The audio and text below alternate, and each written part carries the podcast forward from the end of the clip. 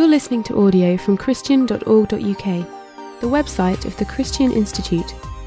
You can find hundreds more audio files at Christian.org.uk. It was an unexpected privilege to be asked to come and give this lecture. It's not the first time I've given it. It was because of the first time I gather that I've been asked to repeat it a second time. Now, let's get into this lecture. They never turn out the same the second time as they emerged the first, but I will try to stick to the script as best I can. But it's over 50 years ago now that Dom David Knowles, and from his title you'll know that he was a Roman Catholic, in his inaugural lecture as Regius Professor of Modern History at Cambridge University, of which I'm glad to say I'm an alumnus, asked who would dare to say that he could approach the study of Cranmer's life without prejudice, or having approached it, that he had presented Cranmer's actions in their true light. And there's certainly a lot of prejudice about Thomas Cranmer. You've only got to read the Roman Catholic newspapers when they're talking about the Elizabethan and the pre Elizabethan period and the martyrs to know that Cranmer is not their favourite man. That need for careful exploration of our particular subject in connection with Cranmer is made clear too from the words of a former Dean of Westminster, Edward Carpenter. There was ambiguity in Cranmer and something of this has remained in the Church of England ever since. It is this ambiguity, largely responsible, I believe, for the Anglican enigma, which we will try to identify in this paper, even if we don't succeed. And to do that, and this gives you a list of headings we're going to have, we must look at the royal supremacy and authority in the church, the place of Scripture, relations between church and state, the forms of church worship, the doctrine of the Lord's Supper, the nature of the gospel, the pace and extent of reform, and even early ecumenism. And you should still get home before midnight. all, I hope. All these had their place in Cranmer's reforming work and all help us to understand in some measure the enigma to be found in Anglicanism. But whatever I say, by the very nature of things, can only serve as an introduction, and to fill it out requires more time and extensive reading. But the first thing we must do is to recognize the peculiar nature of the historical background, the period mainly from 1533 to 1556. And it's a good thing to try to put ourselves back and imagine how we would have felt during that period of 23 years. Imagine the effect these events could have had on us if we'd lived during that momentous period. It's as though we were going back to 1985 from the present and thinking of all the things that have happened in between. Well, in that period of 23 years, four monarchs occupied the throne of England. If you include Lady Jane Grey, you may not want to, but she was for nine days or thereabouts the Queen. The papal supremacy, which had been accepted for centuries, was rejected and then accepted again in that period. Many leading figures in national life were put to death. They make an interesting list in the light of people we can think of today apart from the royal family, because two queens were executed during that period, and if you include Lady Jane Grey, three queens were executed during that period. Two Lord Protectors, one Archbishop of Canterbury, several bishops, one former Lord Chancellor, one vice regent, a position somewhat similar to that of Prime Minister today, and one Chancellor of Cambridge University. Quite a notable hit list, really. Thousands of ordinary people were killed as a result of rebellion, and some hundreds were put to death for their religious convictions. Some Protestants, some Roman Catholics, and some heretics. I don't know who they were actually, whether you'd include Roman Catholics amongst that list or not, but anyway, it's a, a wide selection. Several influential noblemen were executed and others were imprisoned. The country was also involved in expensive military exploits. That's rather like it is today. Monasteries, outstanding among English landowners, were dissolved. Worship in the national church underwent radical alteration, only to be restored suddenly to what it had been before. The Bible appeared in English translation, was approved for public reading and general ownership, and then restrictions were imposed on the use of Scripture. Publicly authorized statements of professed Christian truth appeared at different times in contradictory forms, and ministers in the church were required to accept and teach the accepted at the moment formula. Well, confusion, as you can imagine, could easily prevail, especially among those with spiritual responsibility. If they'd had news on radios at that time, they would have tuned in the morning to the Today programme to find out who was actually the Archbishop of Canterbury or the Queen, or which particular set of rules was in operation on that particular day so they'd know what they were meant to do.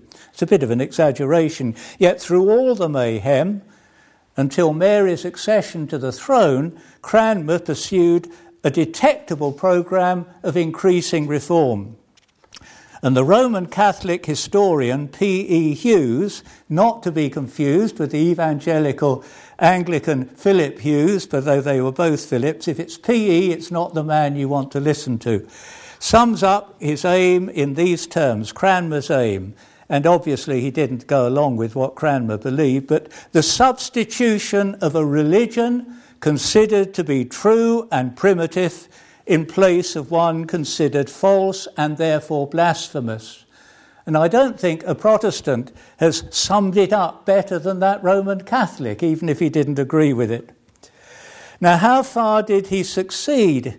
Well, what effect did the Elizabethan religious settlement have after the Marian persecution? And that's where the enigma lies in all of that coming and going. If you want to read a bit more about it, Marcus Loane's Masters of the English Reformation, which has been reprinted recently by the Banner of Truth, is a good introduction to Cranmer, along with four other leading Anglican reformers.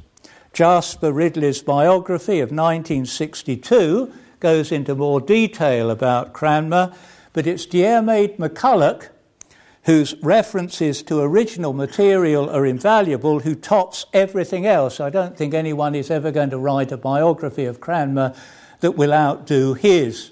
So if you're prepared to spend about £15 on a paperback massive tome, then that's the one to get.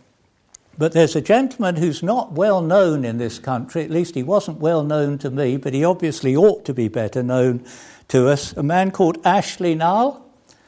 And he wrote a book called Thomas Cranmer's Doctrine of Repentance, subtitled Renewing the Power to Love. It was printed by Oxford University Press in the year 2000, and it deals with the development of Cranmer's doctrinal thinking leading up to his liturgy for the Lord's Supper.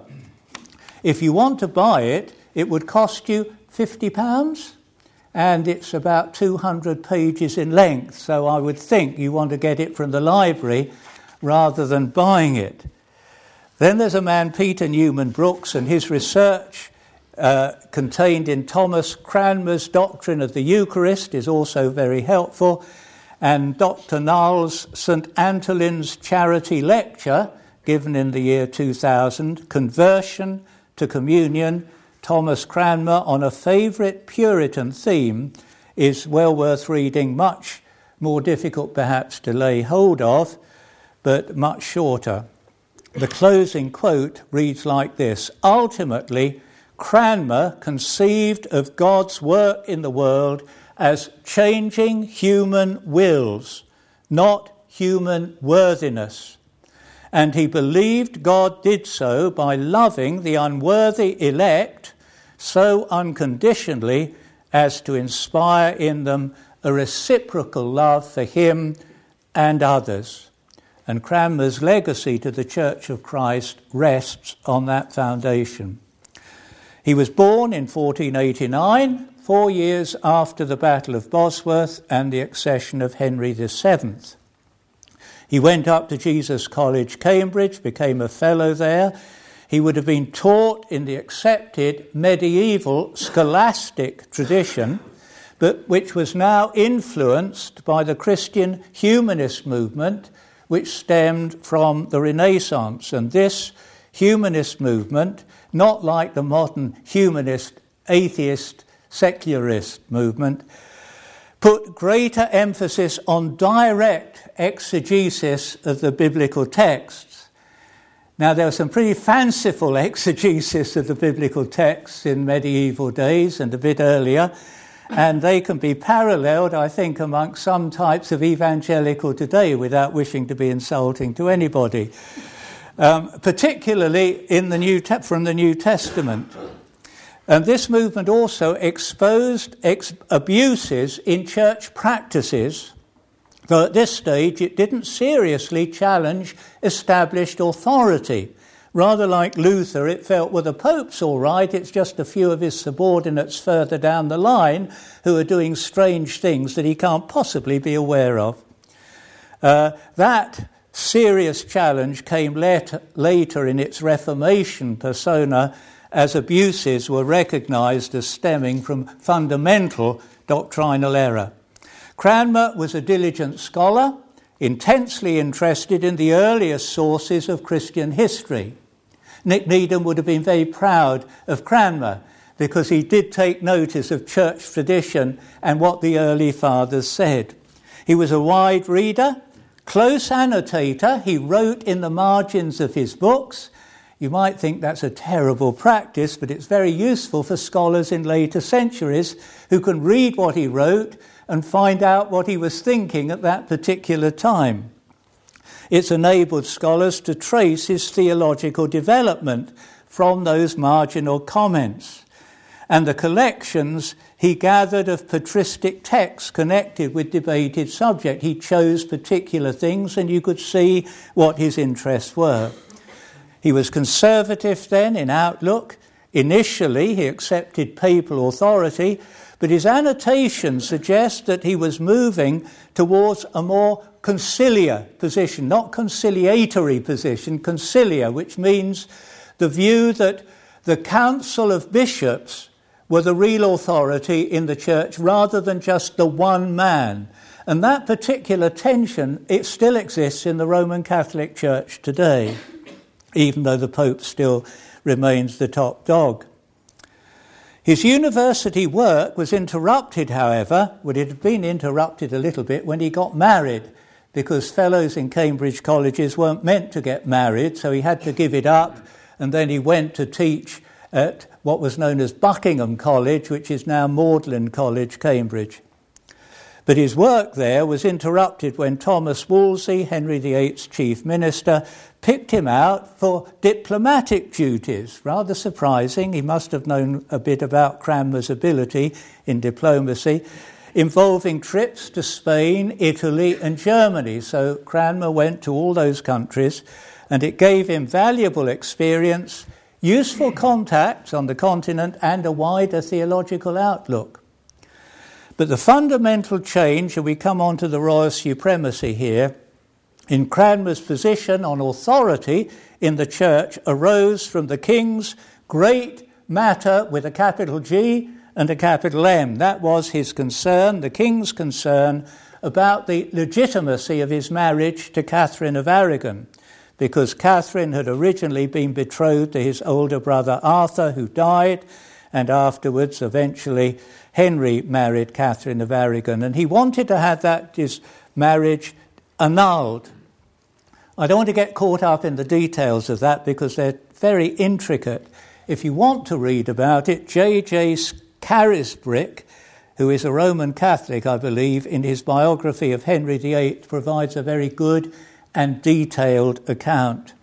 And Henry was desperate for a male heir, and he appeared to believe because he was a pious man after his sort, he appeared to believe that God was judging him because of a marriage that rested for its legitimacy on a doubtful papal dispensation.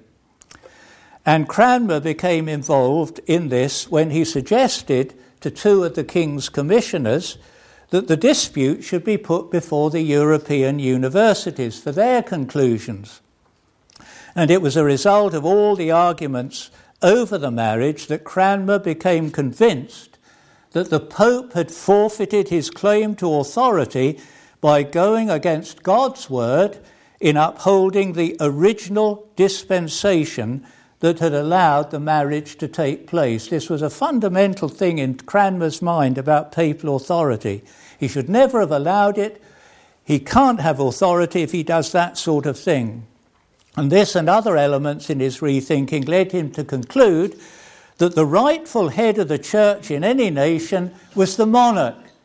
Well, I know we could have all sorts of discussions about this this evening, but I hope we won't.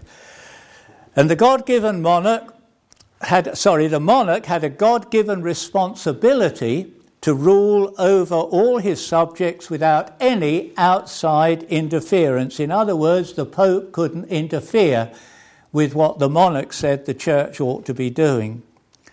Cranmer had, in fact, actually ignored papal authority in practice in 1532 when he married again, his first wife and child having died quite soon after, when he died while on, married while on the continent. This was a clear breach of the vow of clerical celibacy which was imposed by the papacy.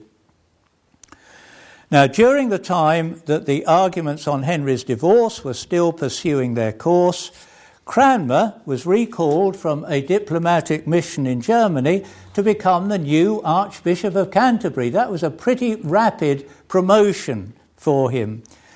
William of Warham was the previous Archbishop and he just died, and Henry felt Cranmer is just the man who can see this matter of my marriage dispute through to its proper conclusion.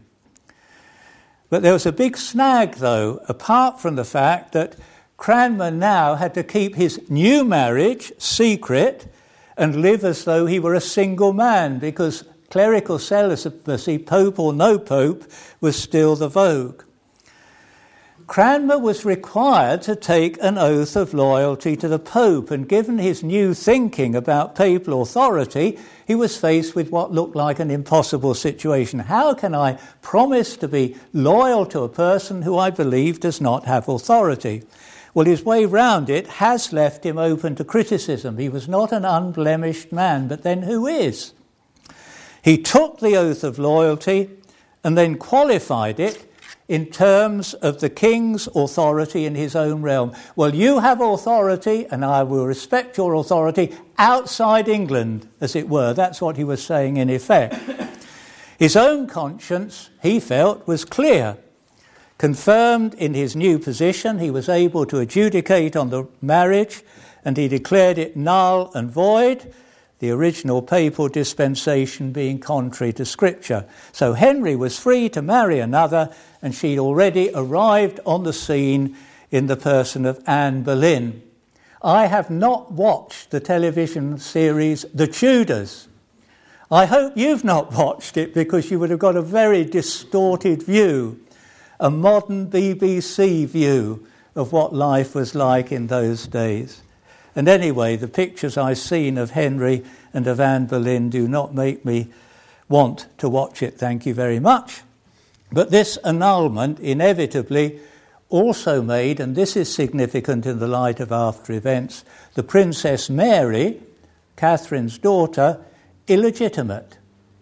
And she was not likely to forget that you wouldn't forget it if all of a sudden, by an act of the Archbishop of Canterbury, you were rendered illegitimate.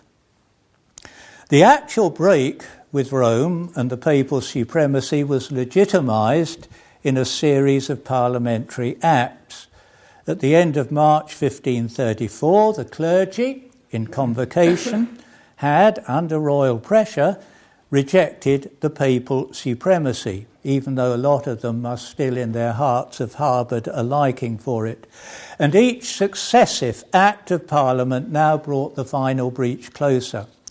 Around the same time, the first Act of Succession declared that Henry's marriage with Anne Boleyn was legitimate and that succession to the throne belonged to the first eligible child born to that marriage.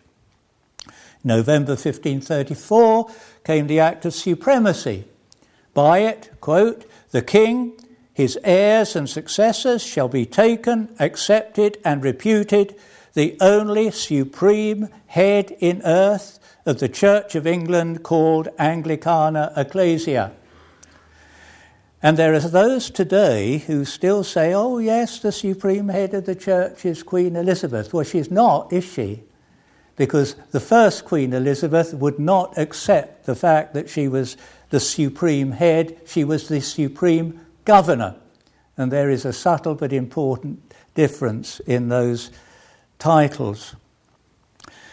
And then came the second act of succession, underlining the previous legislation, and among those executed in 1535 for, for refusing to accept the royal supremacy were Sir Thomas More and Bishop John Fisher. The Pope excommunicated Henry, but the Church of England was now able to pursue its own path free from papal control, save for the fearsome interlude of Mary's reign. But throughout the rest of his life, Cranmer remained loyal to the throne. He was absolutely consistent about that. Whatever the fortunes of the Reformation party, up or down, he was loyal to the crown. And this, together with his natural caution, explains what might be regarded as the enigma of his policy in the years ahead.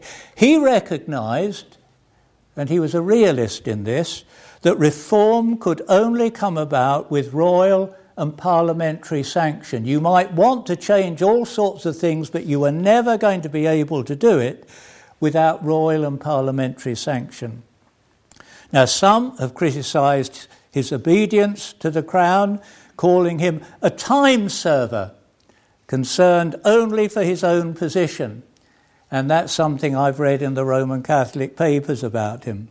But three pieces of evidence present a rather different picture. When Anne Boleyn fell from grace in 1536, he braved the king's anger by speaking well of her in a letter that he wrote to Henry. And even to suggest that Anne might be innocent of the charges against her could have cost him the king's favour at least, and possibly even his head. But Cranmer, because he believed it to be true, wrote in her favour. And he followed the same courageous path later when Thomas Cromwell, the king's chief minister at that time and an advocate of reform, lost Henry's confidence in 1540 and was condemned for treason. Cranmer spoke up for him, pointing out his loyalty and his service to the king, but to no avail. And nor was he a yes man to the king when it came to doctrine. And you can see that from the annotations he made. The king would send him some suggested doctrinal statement because Henry VIII was well into doctrine and liked to frame doctrine for himself. And Cranmer would write against it whether he agreed or whether he didn't agree with it, and he wasn't afraid to say when he disagreed. When Edward VI succeeded his father in 1547, Cranmer reminded him at his coronation of his spiritual obligations, and of course, his reign saw a real advance in reform. Edward brought Cranmer his greatest dilemma, though. Mary had the strongest claim to the throne when Edward died. Her father, in his will, that's Henry, in his will, which was ratified by Parliament, had named her, Mary, illegitimate though she was regarded as being, as Edward's successor should he die childless. But, and politics were just as awful then as they can be today, Northumberland, the Lord Protector, persuaded the dying King Edward to use his royal authority to designate Lady Jane Grey to be the new queen. She was a godly young girl with royal blood. If you read Faith Cook's book about her, you'll be quite taken with her character. She was a used woman, well, used young woman, in the sense that Northumberland had married her to his son and wanted her to be on the throne because he thought he could then manipulate everything that went on. Not a nice character, Northumberland. Anyway, he had his head chopped off in the end. But anyway, as a result, Cranmer didn't know what to do. He wanted Mary to be queen, but Edward, as he was dying, appealed to his loyalty. And what could Cranmer do? Loyal to the actual reigning king. And so his name appeared at the head of those proclaiming Jane to be queen. His provision of men for Northumberland's army, raised to frustrate Mary's successful march on London, only compounded Cranmer's offence in Mary's eyes. And for this, he was found guilty of treason after she came to the throne. But she didn't put the penalty into effect because she wanted, above everything else, to break Cranmer and punish him as a heretic. That was more important to her than treason. Even under Mary, though, Cranmer maintained his loyalty to the crown and to due order of process.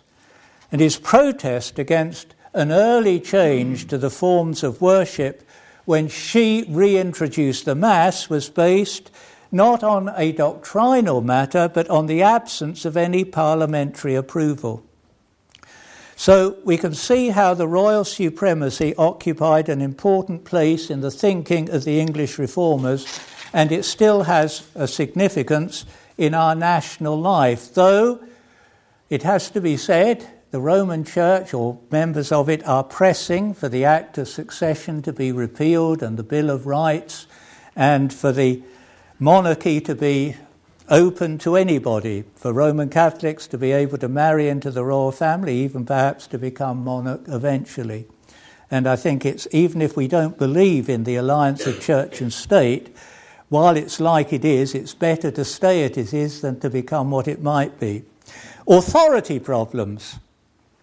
What is the authority from which the church should derive its doctrines and practices? Now, we make much of our conviction that it is the Bible.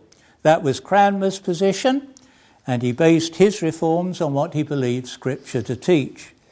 He also encouraged its translation into English and sought to make it available for public reading and for private reading as well. Now, Rome's challenge to us is a valid one. What in, or whose interpretation is to be followed as the correct understanding of Scripture? We can't duck that. No good saying we believe the Bible because we're all of us influenced by teaching we may have received, preaching we've heard, books we've read, and our understanding goes along those lines. Now, the Roman answer is plain infallibility in interpretation is a gift of God to the Roman Church and is bestowed by the Holy Spirit on its bishops and supremely, of course, on the Pope. So when the church says, that's what they mean, not that the whole gathered church says something, but that those who are at the top, who've got this infallible gift, have said this is what it means. And Protestants, Rome now says, may have sufficient knowledge of the truth to be Christians. Isn't that gracious of them? but they lack the full understanding belonging only to Rome. And I was talking to somebody the other day, I think it was Nick Needham actually, when he came to Cambridge the other week, and he was saying how, well, it's become universalist now. Anybody can go to heaven, it's just they haven't got the full knowledge of what, under Roman teaching now, you could be an atheist and still be saved. You might have a job getting in, but you still get in. Well, Scripture remains the nominal authority for Anglicans but Scripture always understood in the light of tradition and reason. But then you ask the question which tradition, though? And whose reason? is determinative as to what Scripture means. Now, there's plenty of scope for ambiguity and enigma there. In more recent times, there has been downright contradiction of what the Scripture plainly says and means. And the absence of any realistic doctrine or discipline and action has simply allowed this to flourish. I must say, 30, 40 years ago, that absence of any real discipline in the Church of England was the first thing that set me off about whether I was in the right denomination at all. But I don't want to argue about that now. But really, if a man is denying fundamental Christian truth, he has no place in the teaching ministry of that church. And a few ministers today would even describe themselves as Christian atheists. Don Cupitt is perhaps the most famous of those. Well, that's an enigma. A Christian atheist. And that's one that would certainly have puzzled Cranmer, thinking, well, how on earth did that happen?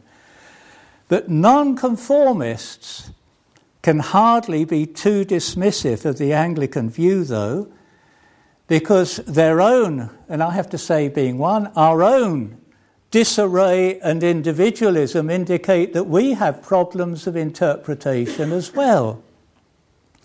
Now, would any further reformation have produced a greater and better unity of belief than that of the Anglicans? And history suggests not. Oliver Cromwell did his best, and it was a very good best, to hold together a tolerant, multifaceted Protestant church based on Scripture. But he rather held it together by power rather than conviction because le- his death led to its breakup and the restoration of the monarchy brought about by the Presbyterians, and you may think that was a good thing or not, the ascendancy of Anglicanism when Charles II didn't keep his promises, and ever increasing nonconformity. Well, we do well to remember that there are areas of Scripture that are capable of more than one possible interpretation. And failure to recognize this has made its contribution to the difficulty that we seem to have in presenting any united gospel witness. And I do believe those of us who are genuinely evangelical should stand more together on all sorts of issues, both doctrinal and moral, in our society. But some of these differences of understanding make us suspicious and all sorts of other things which are not so nice. Church government is another issue here. How is the church to be led? Which form does Scripture legitimize? What biblically constitutes oversight in the church? Are bishops of the esse or the bene esse of the church? And if you're not sure what that means, are bishops essential to the continuity of the church, or are they simply a good thing, the best thing around at the moment? And Cranmer appears to have held the latter position. He had no problem about the ministerial standing of those without episcopal ordination in his communication with reformers on the continent. And is there room for a legitimate difference of practice in this matter? Now, whatever our views on these matters are, we surely all accept that some form of order is essential within the church based on and upholding the authority of Scripture. You've got to decide on some form of authority and order, or else you've got a horrible individualism. And the English reformers settled for the existing pattern of bishops minus obedience to Rome. Now, there, some see an enigma in the existence of a state church at all. And this came about, as we know, through historical developments across the centuries following the conversion of Constantine. A state church didn't drop down out of heaven as being the only pattern that you should ever have. Uh, but as a result, in the 16th century, it was virtually unthinkable that church and nation could be separated. All over Europe, people held this conviction that the church and the state were not one and the same thing necessarily, but they were united in a bond that could never be broken. Non-conformity to the national religion, whatever the form of that national religion, was considered socially subversive and therefore to be discouraged and even repressed. And those with political power were considered to have a responsibility to uphold the doctrines taught by the national church, the position of the magistrate to uphold the truth of the Word of God. But then you see, you come into things, but what is the truth of the Word of God? And if, say, we had a Presbyterian church and it was a Presbyterian government, fine, all right, perhaps. And then you get that lot out and it becomes a Unitarian church denying the Trinity. Would you then say, well, no, that's not the truth of the Word of God? But oh, yes, it is the truth of the Word of God. And you've got another theological argument going on. So you have to be careful about this link between church and state. In Western Europe, communion with the Bishop of Rome linked these churches together in one until the Reformation ended that. The Reformation broke up the unity of the church, the Latin church, the church of the West. Whatever Rome says, the Pope has never been the universal ruler of the whole church because there's always been the Eastern Orthodox Church that has gone its own separate way. And so you get different types of church in the states where Protestantism prevailed. In each state, its particular church provided the social cement that held society together. And in 16th century England, it was the monarchy and the religion that the monarch espoused that provided the need for social stability. This is now coming into question in the growing multi faith and multicultural atmosphere in which we live. At the same time, our religious freedom seems to be coming under threat from the pressures of secularism and political correctness. Are they to provide the principle of national unity with a consequent marginalisation of religion in all its forms? Or we would say no. Can Christianity recapture its former position? Can we expect that it should? And if so, how or in what form? Is this an incentive to closer evangelical unity? Can we learn any lessons from the Reformation about this? The questions pile up. But what comes next will depend very much on the spiritual health and unity of Protestants across the ecclesiastical board. Will God revive us, or is He going to chasten us?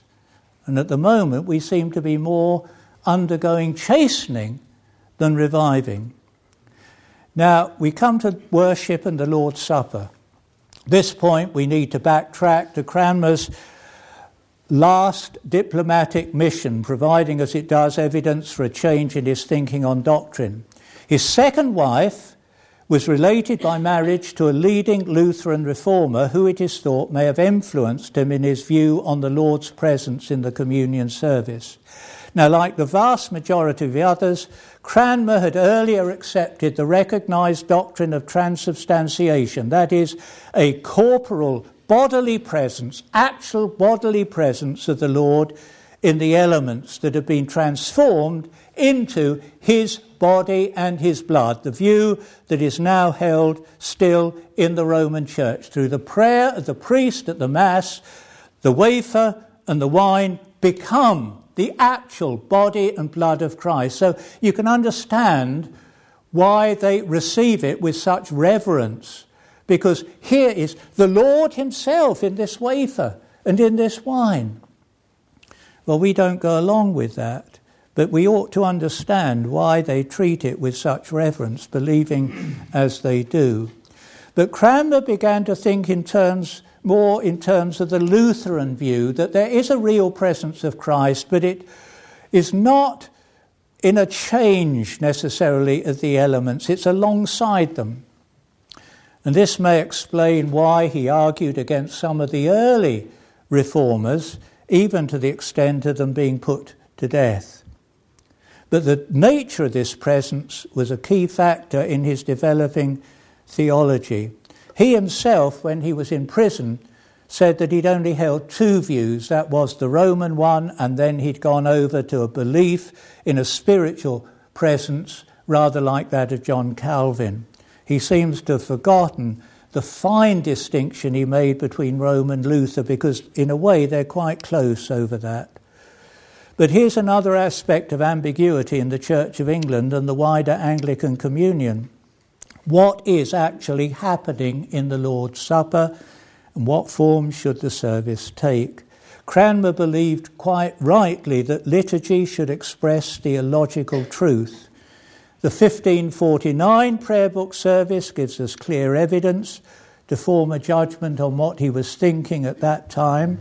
He had now adopted the reform position, but he wasn't expressing it in such a definite reformed position as he was to do in 1552. And probably because he'd only just passed out of the reign of Henry VIII into the time of Edward, there were still many bishops who were more Roman in their thinking than Cranmer, and you had to move people gradually.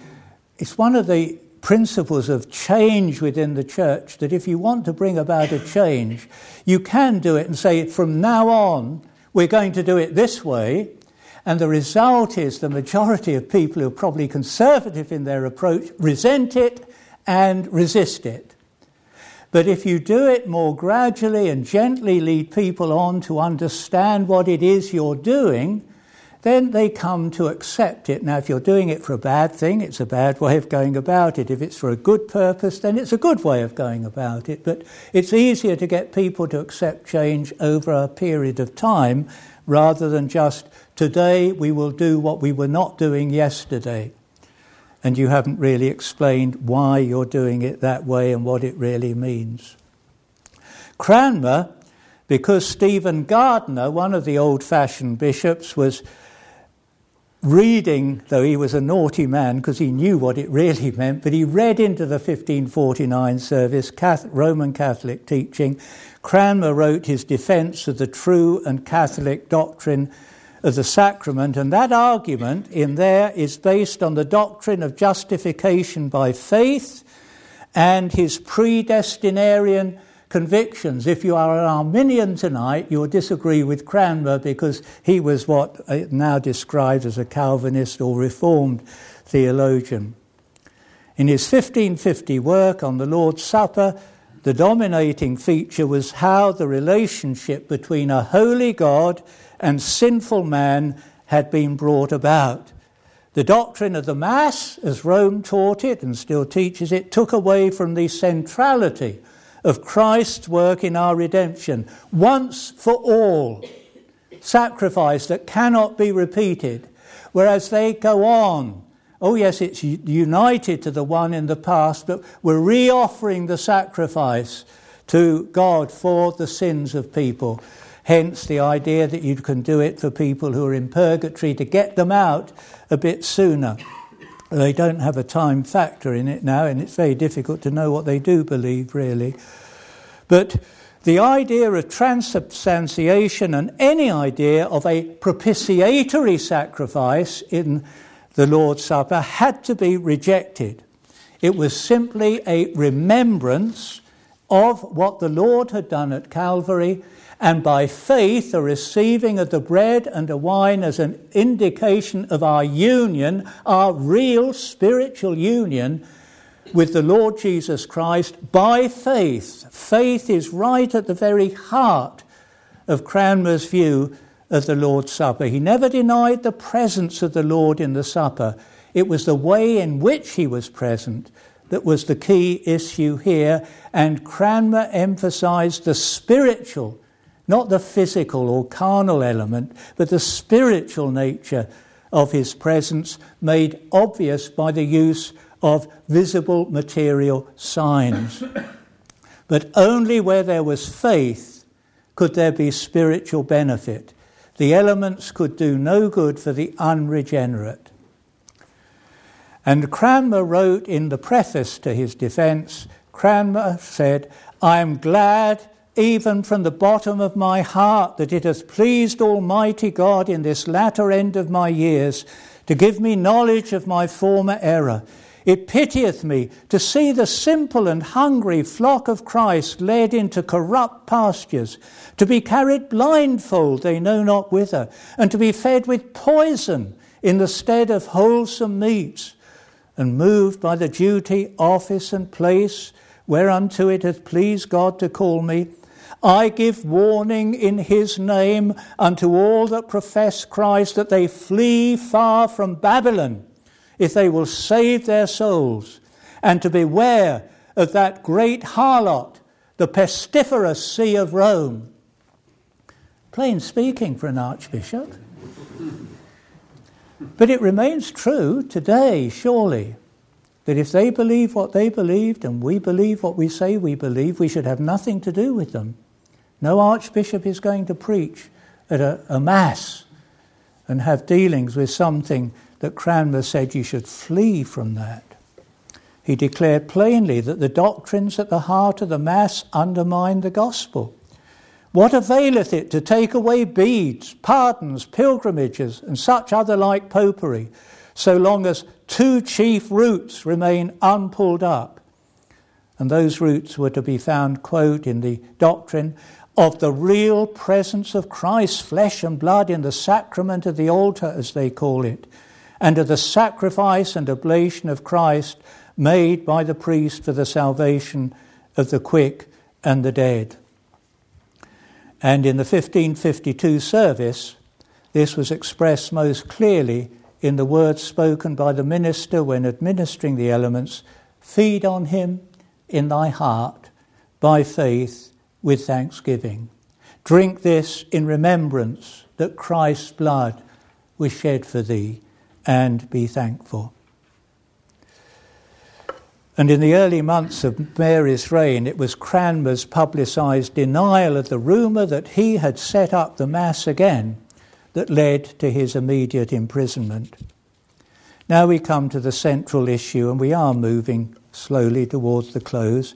The difference of belief about the meaning and place of the sacraments relates to the heart of the gospel, which is the most important distinction between the Church of Rome and Protestants then as it is still today. There are lots of other things that we may disagree with them over. But the vital issue, which means that we cannot have union with the Roman Church, is that the gospel that they preach is not the gospel of the Lord Jesus Christ. It may sound very similar, but sadly, it is not the same at all. The difference is very subtle. And sometimes people can't see that subtle difference, but it's a, a vital, subtle difference. And there are people today who think it extraordinary that some were prepared to die and others were prepared to put them to death over their differences. Well, it's a good thing that persecution of this kind is no longer an acceptable way of proceeding in Christian circles, but it in no way diminishes the eternal importance of the issues that are at stake in an age of little understanding of the reality of a God who is holy and a human race that is sinful. It is not surprising that there's no grasp of the importance of recognizing and accepting the only way that God has truly and uniquely provided for our salvation.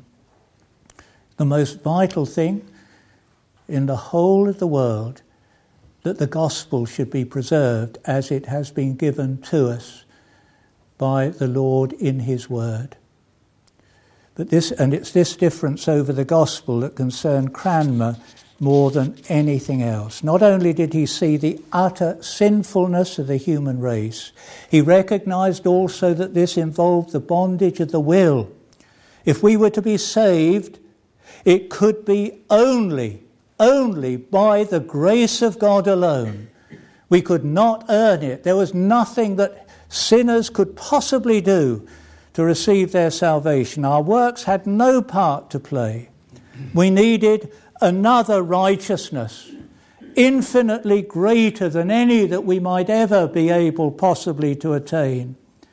And in fact, before justification, none of our works could be good in the sight of God, and it says so in the 39 Articles. And people today do not like that. Oh, but you can do good works before you're a Christian, even. Well, yes, you can. You can be nice and kind to people, you can help them, you can do many good things, and we're not to despise those, but they will not save you and they cannot put you right with God. God will not save you because He looks down on you and says, What a kind hearted person, what a nice person, what a gentle person, what a loving person. I must save that person.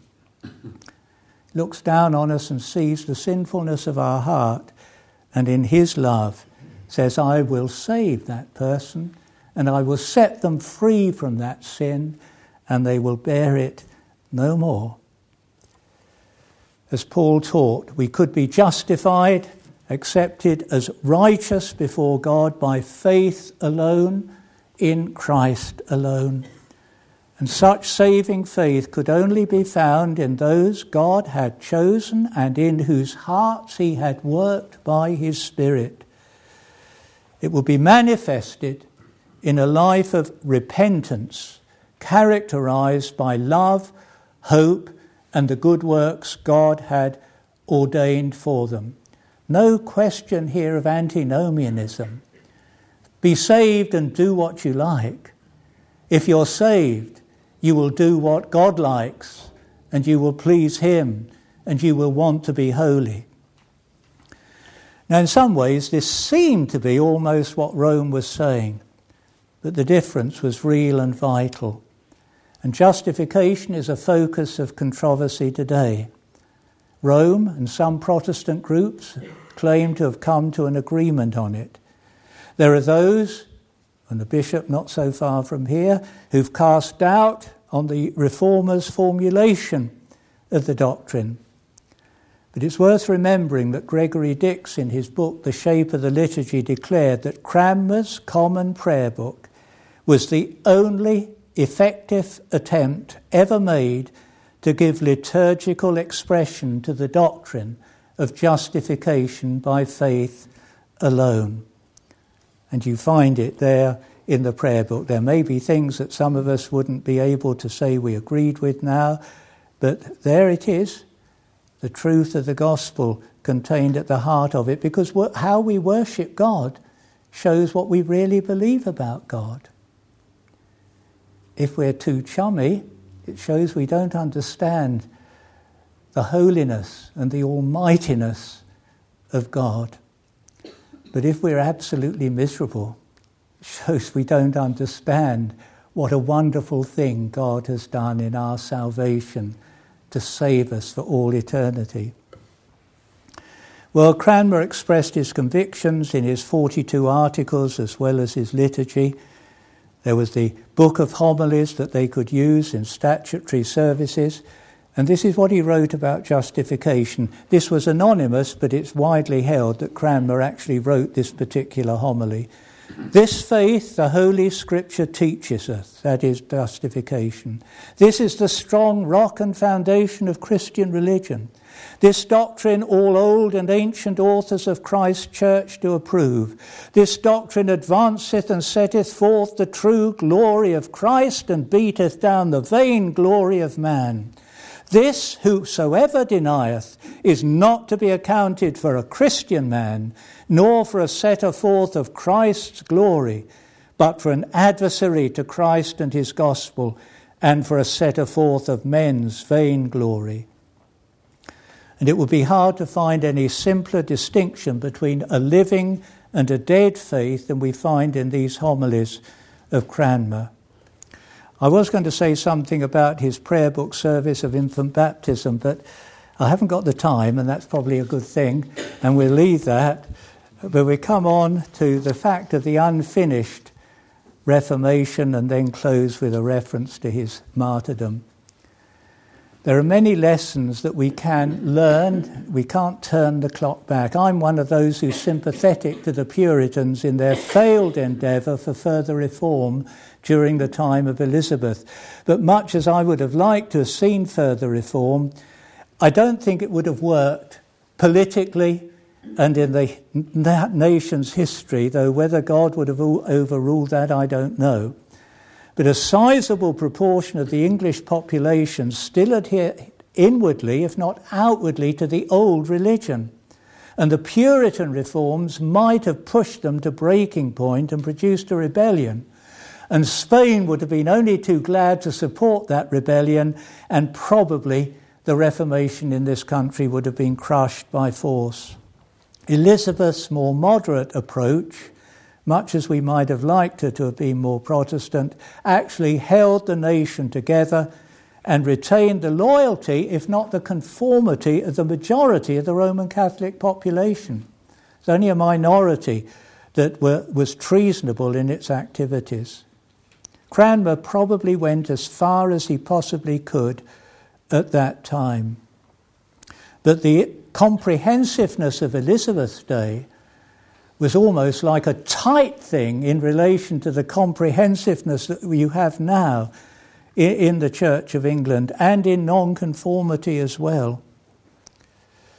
With regard to ecumenism, Cranmer recognized the importance of unity among gospel believing leaders. He tried to get together a, a, gathering of Protestant leaders, and Calvin wrote back to Cranmer, commending the idea, and said, Could I be of any service? I would not grudge to cross even ten seas if need were on account of it, but unfortunately it came to nothing.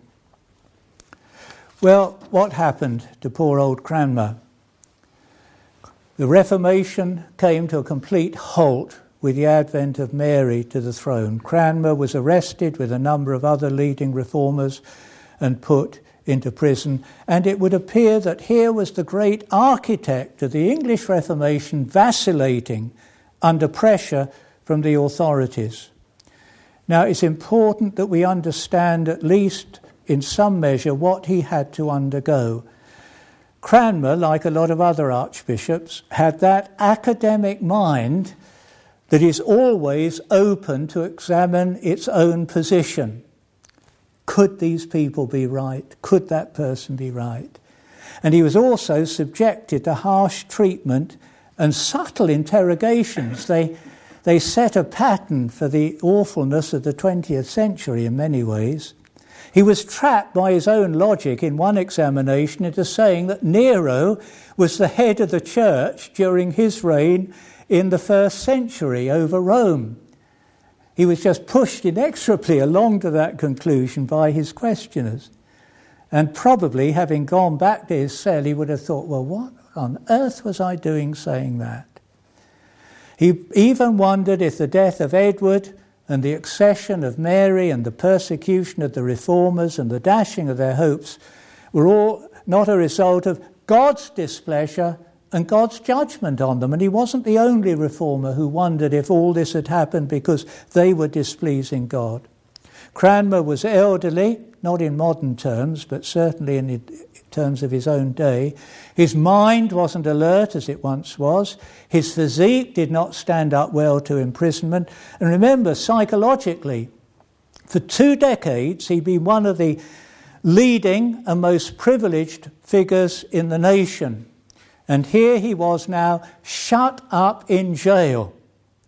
He was compelled to watch the execution of his two comrades, Ridley and Latimer.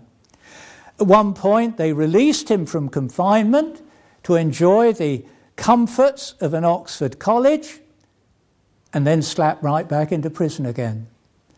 For a little while, he tasted what it was like to be free and then back into prison. And the effect of that is very often, well, if only I say this, I shall be able to enjoy that old life yet again. Whether they realized it or not, his captors were employing methods that were to break the spirits of many in future centuries. And his humiliation went from recantation to recantation. Cranmer even attended the service of the Mass, and it seemed that Mary had gained the victory she'd craved.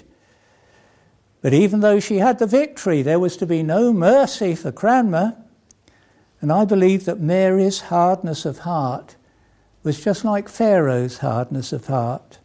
God did it for his own glory and the vindication of his truth and the vindication of the life of his servant. On March the 21st, 1556, the stage, literally, was set in St Mary's, Oxford, for Cranmer's public repentance and for the triumph of Rome. All seemed to be going to plan uh, as he lamented his sins, though some of his hearers began to wonder because his language didn't seem quite what they had expected. But then he came to the climax of his confession, what he claimed to be his greatest sin of all. This was the moment they'd all waited for. What was this sin? And here are the words he uttered, words that deserve to be set beside Latimer's brave utterance and prophecy at the stake when he went to his death. He repudiated all his recantations. All such bills which I have written or signed with mine own hand since my degradation wherein I have written many things untrue, and forasmuch as my hand offended in writing contrary to my heart, therefore my hand shall first be punished. For if I may come to the fire, it shall be first burned. And he went on, and as for the Pope, I refuse him as Christ's enemy and Antichrist with all his false doctrine. By now there was uproar and confusion in the church. But he was still able to add the third thing he felt he must say. And as for the sacrament, I believe as I have taught in my book against the Bishop of Winchester. And the rest could hardly be heard above the noise. Cranmer knew that he'd sinned in his recantations. But he knew too that there was always place for repentance before the God who had so loved sinners who had so loved him that he'd not spared his own son, but given him up that their sins might all be pardoned. God's purpose could not be frustrated even by his own confessed weakness. And as he stood at the stake, his hand thrust into the flames, he cried out just as Stephen had done I see heaven open and Jesus on the right hand of God. There was no enigma for Cranmer in the gospel of grace, and nor should there be for us or in our love for God today and in our readiness to uphold His truth in an unbelieving world. There is some time for questions, uh, and uh, dare I bring up the question of baptism, but I'll try it. It's uh, a question about baptism, I fear. yes, I, am not trying to. No, okay, I'll, I'll try it. Um, Luther, in his, when, he, when he was asked a question about how do you know you're a Christian, he said, I, I know I'm a Christian because I've been baptized. And I take it he's been baptized in the Church of Rome and he was baptized as an infant. Uh, okay, I, one question there, but I, actually, when you read some of Luther's writings on justification and his view on law and grace and, and, and of the, and, uh, of the uh, church order, it, it would make perfect sense because he, he's got a marriage between justification. Uh, how, how, does, what is the gospel and how does it come to me? Uh, and they marry perfectly in, in, in, in those two contexts of justification and, and of, of, baptism and the Lord's Supper.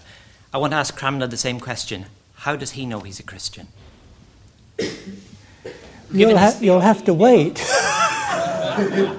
he may not asked that question. How does Cranmer know he's a Christian? Was the question. I know, and I think the best thing is to wait until you can actually ask him how he knew. Um, no, but I, I, I'm only guessing. If you believe in the validity of infant baptism, then you could, I suppose, say that. If you believe in believer's baptism, you certainly could say that.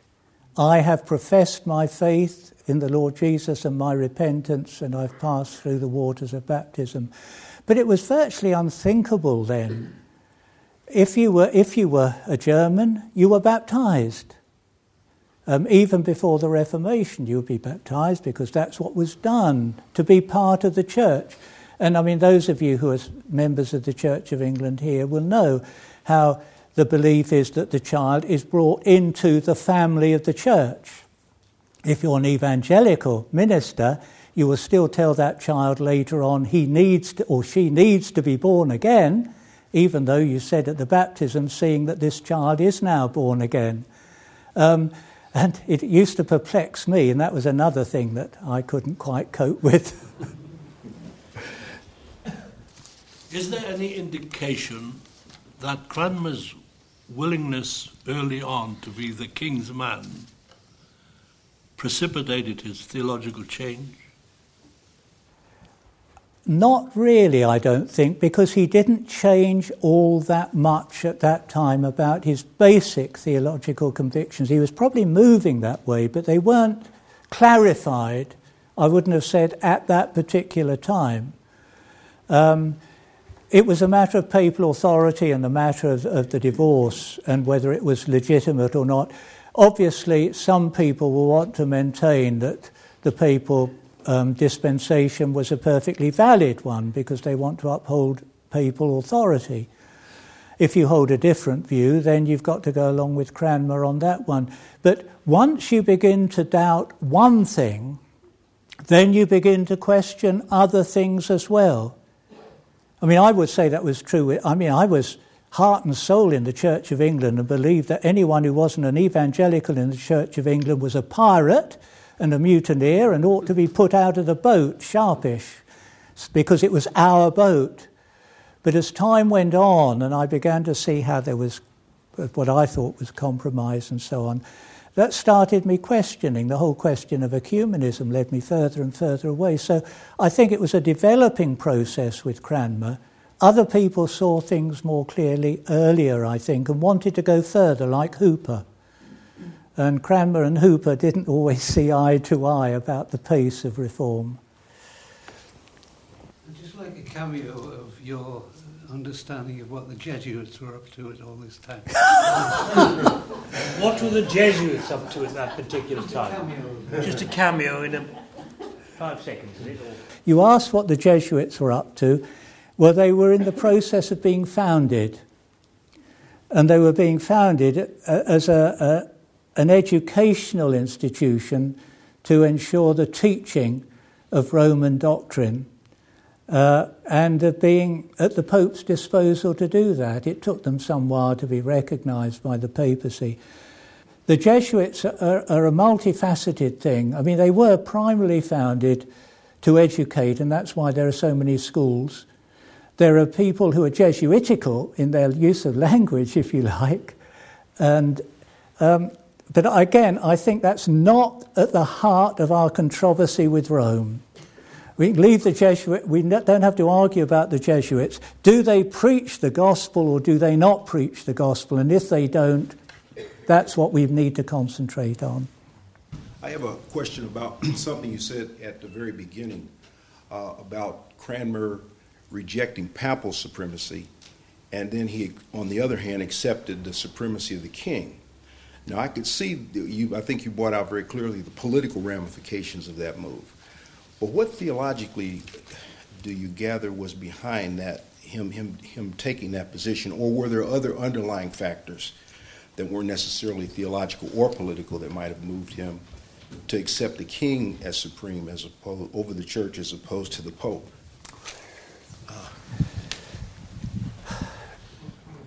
In all of these things, usually there are different factors at work. One is there has to be an authority. If it isn't going to be the Pope, it can't really be the Archbishop of Canterbury because he's not a political figure as such. So it needs to be, well, the, the, the monarch. Um, I don't know, do you come from the United States? Well, if you had a state church in the United States, which you can't possibly have, you're not allowed to, it would be the President of the United States under those circumstances, which may create all sorts of visions. But yeah, I think there would be more than one, but he started with the given that the church and the state are as one. So if, if you do take the Pope away as the spiritual head, then it, you naturally go to the monarch and you don't really think about any, any other possibility, I don't think. There was a, an evolution of thought about um, authority in the church. And of course, you had all the turbulence at the opposite extreme of the um, it used in its strictly correct sense of Anabaptist, i.e., people who held to certain doctrines which would be really subversive to things as they were then. I'm not talking about Baptists as such. And were the English people in line with uh, with Cranmer, or did he see that that was also the way that they were seeing it?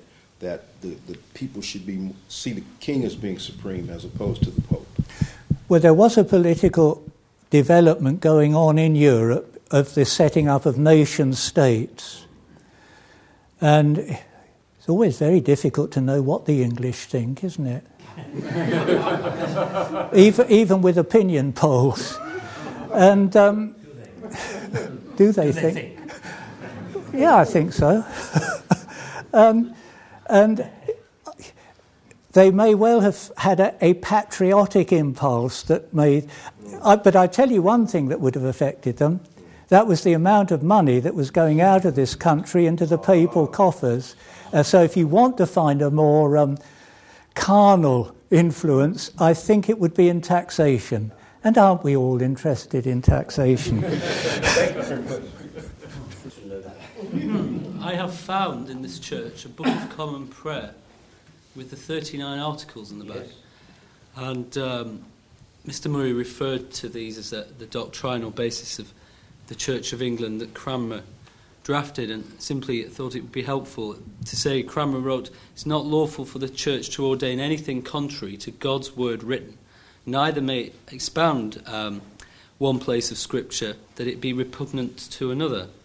And I think that's something the Christian Institute would believe, and all of us here. Does that not show that whatever enigmas may have been around, the basic uh, position of the church which Cranmer established was one of belief in the evangelical faith of the Bible.